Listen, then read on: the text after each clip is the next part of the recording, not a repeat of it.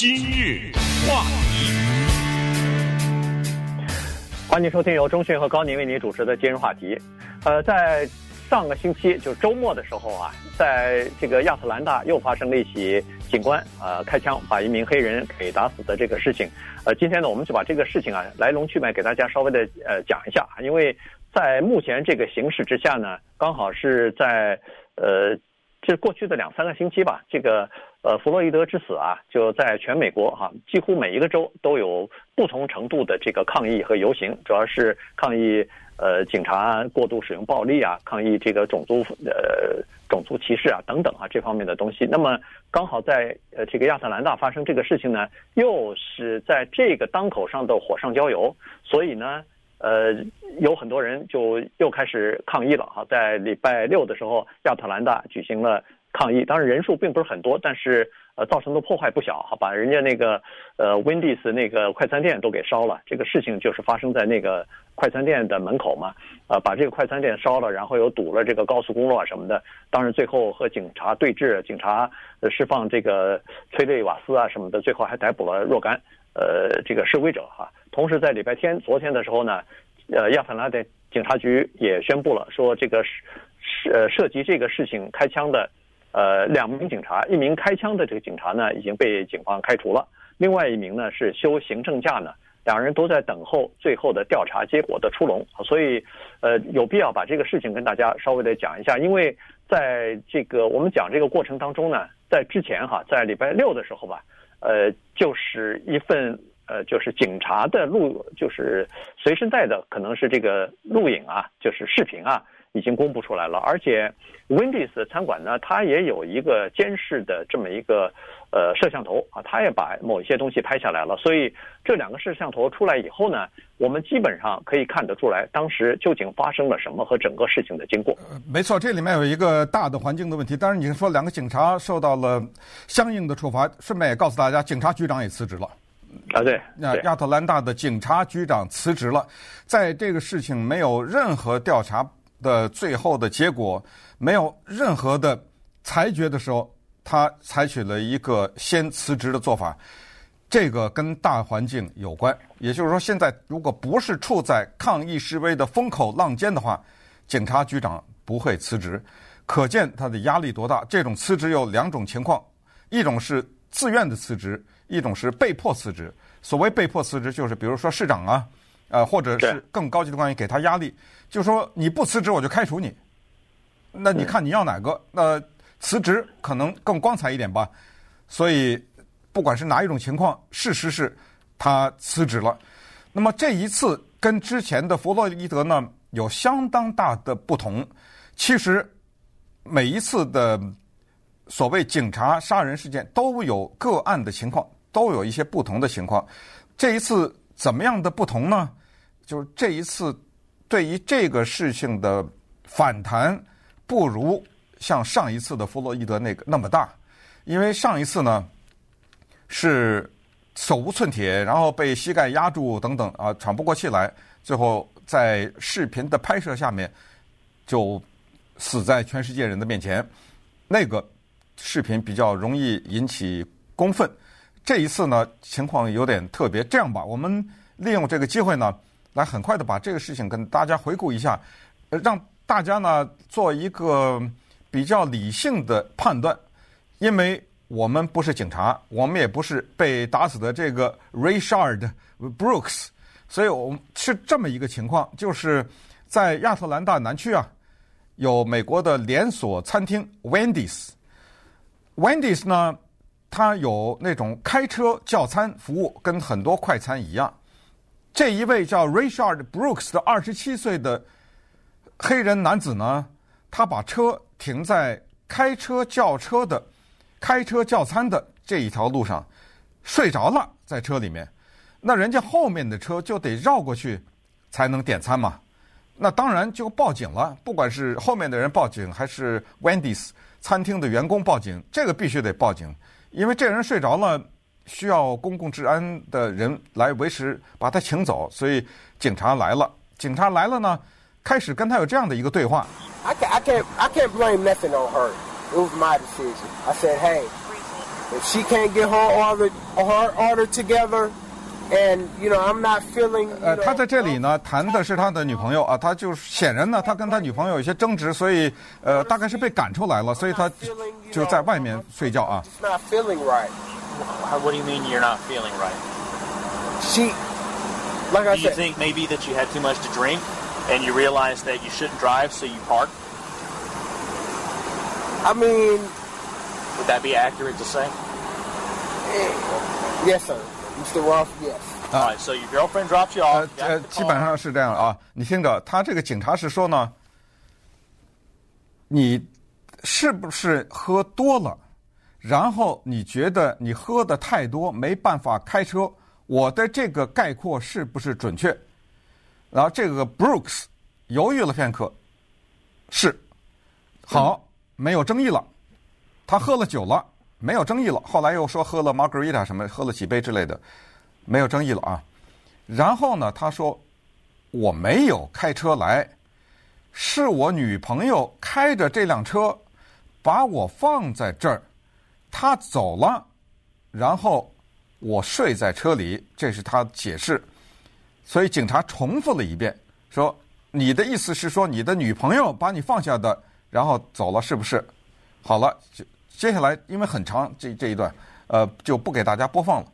那么最后呢，这一位警官啊，叫 Garrett Rolf 的警官呢，给他做了酒精测试之后，觉得他的酒精含量已经构成了酒醉驾车，至少是嫌疑。尽管他不承认自己驾车，所以就要给他戴手铐。那么这时候呢，就发生了搏斗和后来的枪击事件。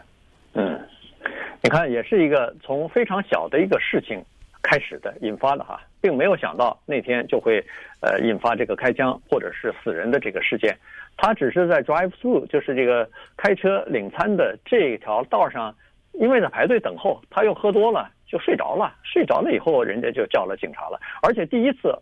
呃，第一个来的那个警察，呃，据说是有两年经验的，就是现在在修那个行政架的那个警察来了以后呢，先把他叫醒了，呃，这个告诉他说，哎，你不能躲躲堵在这儿，请你把这个车开到那个 parking 的地方去。于是他也开了啊，把这个车开到 parking 的这地方去了。但在这个时候呢，那个第一名来的警察啊，Brosnan 啊，这个警官呢。他不知道该怎么办了，是应该就让他睡在车里呢，还是进一步采取行动啊？于是他就打电话给警察局，说是这样吧，再给我派一个警察，呃，再叫一个大概是比较资深一点警察，就是刚才那个 Wolf，就是第二个就是叫来的警察。那个 Wolf 呢，据说是二零一三年就在警察局工作，现在已经有七年的呃这个工作经验了嘛，比他当然要资深一点。所以就有了后来的这场对话，就是问他到底是怎么回事。他是跟女朋友吵架，然后呃刚好那天还是呃就是礼拜五晚上嘛，刚好还是他女儿的生日什么的，所以呃他说他喝喝了点酒啊，他承认他喝了点酒。那么据说这个时候呢，警察呃就是想要给他做这个测试嘛，就是酒驾的测试，他没有通过。这个时候呢，据说是他跟警察说，他说我可不可以这样子？你你看着，我把这个车锁了，锁了以后，我走步行到我姐姐家去，因为我姐姐家离这儿不远，我可以走过去。啊，这一段不是，据说是全都录下来了。对对、哎、对，他是他就是这么说、嗯、啊，这个说，呃，我走到我到我姐姐那儿去，至少我可以回家呀，我不、嗯、不要待在这儿。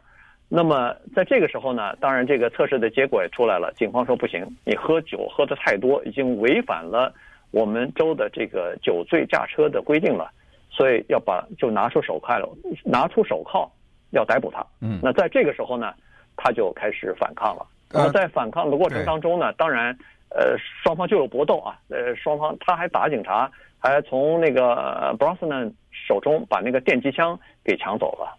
呃，对，是这样。他一开始是有点配合，就把身子背过去，然后警察拿出手铐铐在他的左手的手腕上面，准备把他的右手拉过来要铐的时候，这个时候他猛然转身，呃，这些全都录了下来。呃，然后呢，这个时候呢就乱了套了，因为录影呢没有一个录影看到全部，因为全乱了套了嘛，就对稀里哗啦、稀里哗啦，那个镜头动得很厉害，不管是警察的身上带的那个摄像头，还是旁边拍摄的，呃，因为正好旁边呢也有人看到，哎，你说这个事儿就是这样，有有一个叫 Tia Chell 的一个 Tia Chell Brown 的一个人拿手机在拍，但是也是也是非常的混乱。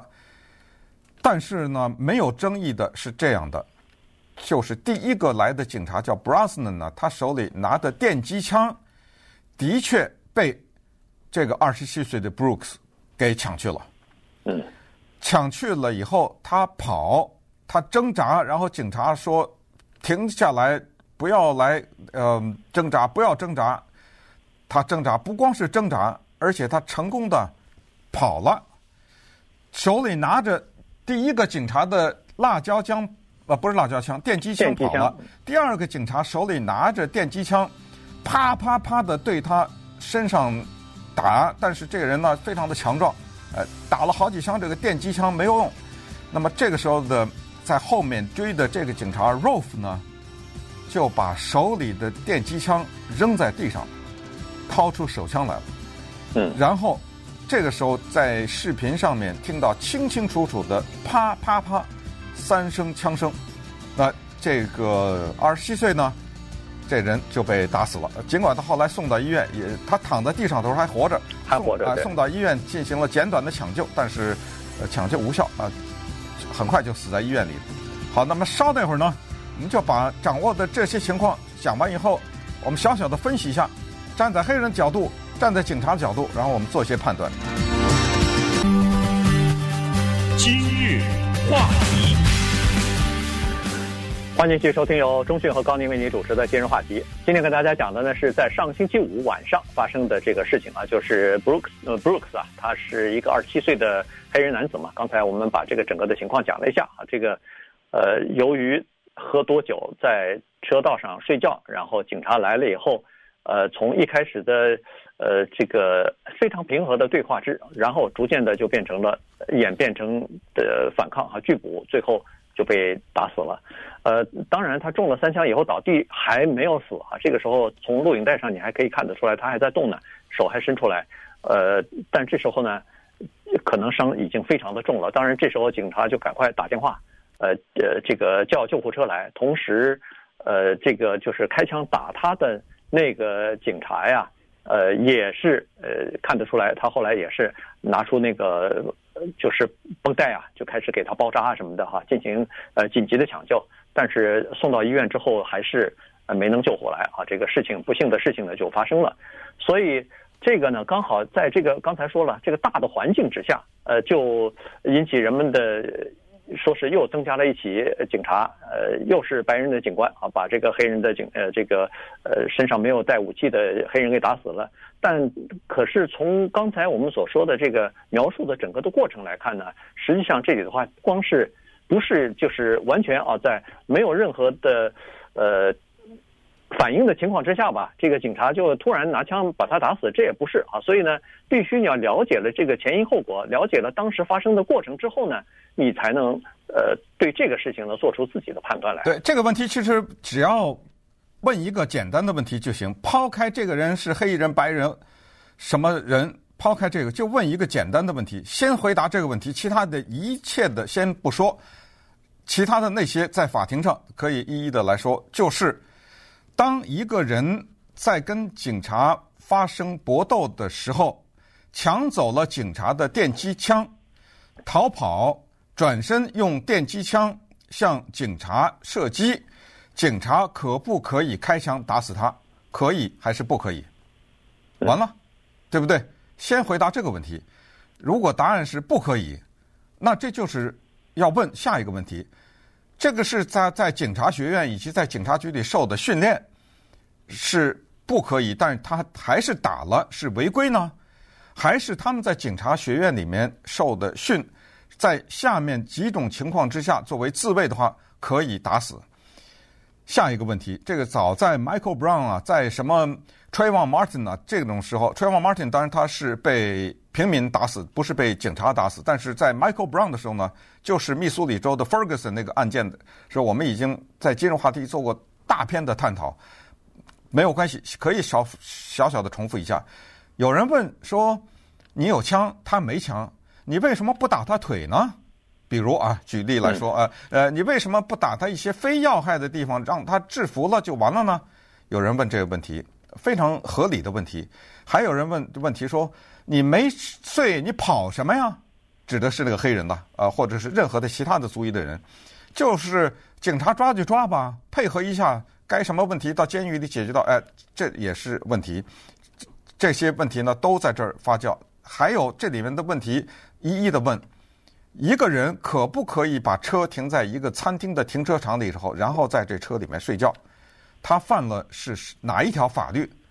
呃，如果他犯法了，没关系，是这一条法律。警察，他可不可以被警察从车里叫出来进行酒精测试？在他警察没有证据他驾车的情况之下，这些你相信都会在法庭上面你来我往的进行辩护。这个要案子没有诉讼才怪呢。就哎，好，那么下面再告诉大家，之前的明尼阿波利斯的一个警察，他叫沙文，他用膝盖把一个叫弗洛伊德的黑人按在地上，导致死亡。在我们加利福尼亚州有一个联邦参议员，他曾经竞选总统，民主党的叫卡马拉·哈里斯，他是做什么出身的？他是做检察官出身的，检察官就是。告人呐、就是在法庭上出示证据，所以他在司法方面的经验是非常的丰富，而且他以非常的严厉而著称。这么一个女的检察官，她看到了弗洛伊德这个视频以后，他是黑人的混血，他可以说一些话，不至于遭到猛烈的抨击。他说：“这个案子啊，起诉警察。”有点难，你知道，现在这个弗洛伊德都已经这样子了，已经导致了不是全国，是全世界的示威抗议和一些暴力的行为。他看了以后，他说这有点难。你等着，这个案子不会马上审，因为马上审的话动静太大。就算是明年或者什么等审的时候，绝对的不排除这个叫沙文的警官无罪。谁敢排除这个？对不对？哎，这是不排除的。这就是为什么之前的多个杀人案，多数的情况是警察无罪，包括纽约的那个第一个喊出来说“我不能喘气”的 Eric Garner 那个黑人的死，警察用手腕勒住他的脖子，导致他致死，那个警察无罪，知道吗？哎，所以这请大家做好这种准备，也就是说。呃，我们绝对的公平的站在这个司法的立场上，就是警察他有他执法的他的训练，他的问题。如果现在说不管白人、黑人、黄人，你只要是用抢了警察的辣椒枪，我出于自卫，我就可以打死你的话，这个警察尽管他被开除了，依然可以判无罪。对，这一点，请大家先要。想清楚，对对，因为因为有的时候就是包括这个弗洛伊德也是，我们看到的这个镜头呢，看到的这个视频呢，是他已经被制服了，就是被压在地上的情况了。在这个之前发生的什么不知道啊，所以这个呢，可能就是以后他如果要是判无罪的话，那可能就有一些我们所不知道的这个情况。呃，在法庭上呈现出来了，或者是证据呈现出来了。同样，我们必须要了解，其实，在美国做警察是非常危险的。原因就是什么呢？原因就是，这是一个人人持枪的国家，这是一个枪支可以自由买，就你可以自由买枪的一个国家。所以，一个小小的什么交通违规，一个小小的酒醉驾车，可能就会引发枪击的事件，可能就会对警察造成生命的危险。所以，这就是为什么他们在。这个进行警察警官训练的时候，在当警察之前，不是上这个警官大学的时候，他们都有一个最基本的训练，就是当你的生命受到威胁，这个所谓的受到威胁，是你以为啊，你认为在那个时候你受到威胁，或者是你的这个呃行动的能力受到控制的时候，你可以使用致命武器，那这就好了。在这种情况之下，而且。他拔出枪来，警察拔枪对嫌犯进行开枪的时候，他不是打那个非要害部门，他打的是那个一枪就可以让你就是丧失行动能力的这些地方，所以有有就都是要害的地方，所以有的时候呢就造成这个死亡啊。所以这个这个案子当然肯定以后还会继续的出来啊，就是在审判的审理的过程当中，可能会了解更多的情况。但是，呃，确实是啊，就是呃，现在好多人，我看那个华人的朋友当中也有哈，在呃微信群里头也会说，哎呀，这个要求警察全部改革，有的地方要求呃警察要解散了什么的，这没有警察，我们的生活不是更更危险了吗？等等，其实。其实这个是重大的误解。嗯、对，这不应该这么简单的去，好像看了一个标题说要呃警察局要解散重组，或者是要进行重大改革，我们就没有警察了。他不会是这样子的。不是不是。对，他他在进行重组，他在进行改革，甚至这个警察局撤销以后，在撤销之前，他会想好哪些警察、哪些警力部门可以负责这个地方，你这个社区的。呃，巡逻你这个社区的社区安全，然后他才可以进行下一步的动作。他不会说是啊，让一个社区、让一个整个城市或者一个县处于这个叫做没有任何警察保护、没有任何执法的这种情况之下，进入陷入到无政府状态，这在美国是不可能的。呃，我想这个主要的原因就是我们有一些朋友呢，他们了解的情况，我们叫做我把它概括为叫外围了解。呃，就是他从外边主要的当然就是微信了，对不对？这个渠道叫做外围的了解，有一些中文的资料呢，在这儿他不了解情况，然后再加上有一些人写一些耸人听闻的标题，啊、呃，所以呃导致就是，呃，甚至我觉得导致很多愤怒，你知道吗？对，气得不行。呃，先讲讲给警察局撤销资金啊和重组的这个问题，这个英文叫 defund，这一听挺吓人。警察不要撤销他的资金，还要增加呢。现在世道这么乱，是的，他们这个提出给警察局取消拨款或者把一个警察局解散，他的道理是这么说的：他是说警察局需要改革。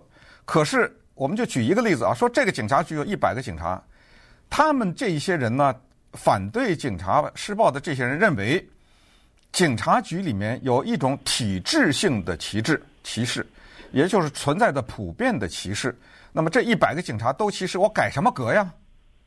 对不对？这如果这一百个人都留着，我我只是做一些条款上的改变，有什么用呢？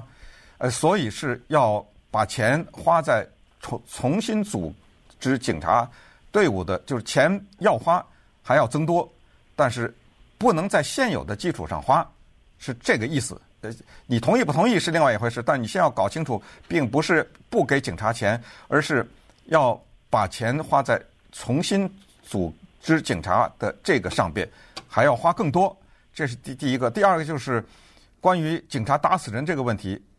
我周末看到《华盛顿邮报》，呃，这个数字可能不知道大家知道不知道？美国从二零一五年到现在就五年吧，警察打死了多少人呢？五千。四百个人，一除非常容易除，每一年打死一千个吧。呃，有某些年打百打死了九百四十个，呃，有有些年打打了一千零几个。这就是说，如果美国的警察每一年打死一千个人，你把它除以三百六十五，那就是天天噼里啪啦，天天有人被打死啊，基本上。那么这些基本上的百分之九十几都不会出现在新闻报道当中，百分之九十几。也都没有视频，对吧？呃，但只是从这儿这个数字可以看出来呢，就是这些情况，绝大多数是警察自卫，对不对？那那否则的话，那就那就变成我没有人敢说是百分之百。所以，既然是自卫，不管那被打死的这是黑人白人，而且基本基本上我们可以相信，这一年打死的一千个人里面黑人是多的，对吧？这个基本上也可以相信，都没有变成新闻。也也都没有变成很大的事件，也就是说，从这就是证明，就是警察的工作打死人就是他的一一部分，知道这这很无奈，呃，没办法，而且有的时候还有警察被打死呢，对不对？是，呃，所以从我我只说从这个角度，就是我们在这个问题上不不能以恶传恶，然后不能来就想方设法来用某些东西来证明自己已经现存的一个观点，这没必要，而。我们只是理智的对待，然后相信他的司法制度。因为你对这个司法制度不相信，那别在这国家待了，真的是对不对？没错。对，对对没办法，你对这个都不相信，所以你看，包括现在提出的这个改革呼声，以及等等这些问题，咱们就慢慢来。这个问题啊，还没完呢，呃，离完还差得远着呢。那么稍等一会儿呢，我们就就来讲讲讲有手机拍摄或者有有被拍摄下来和没被拍摄下来，这里面有什么区别？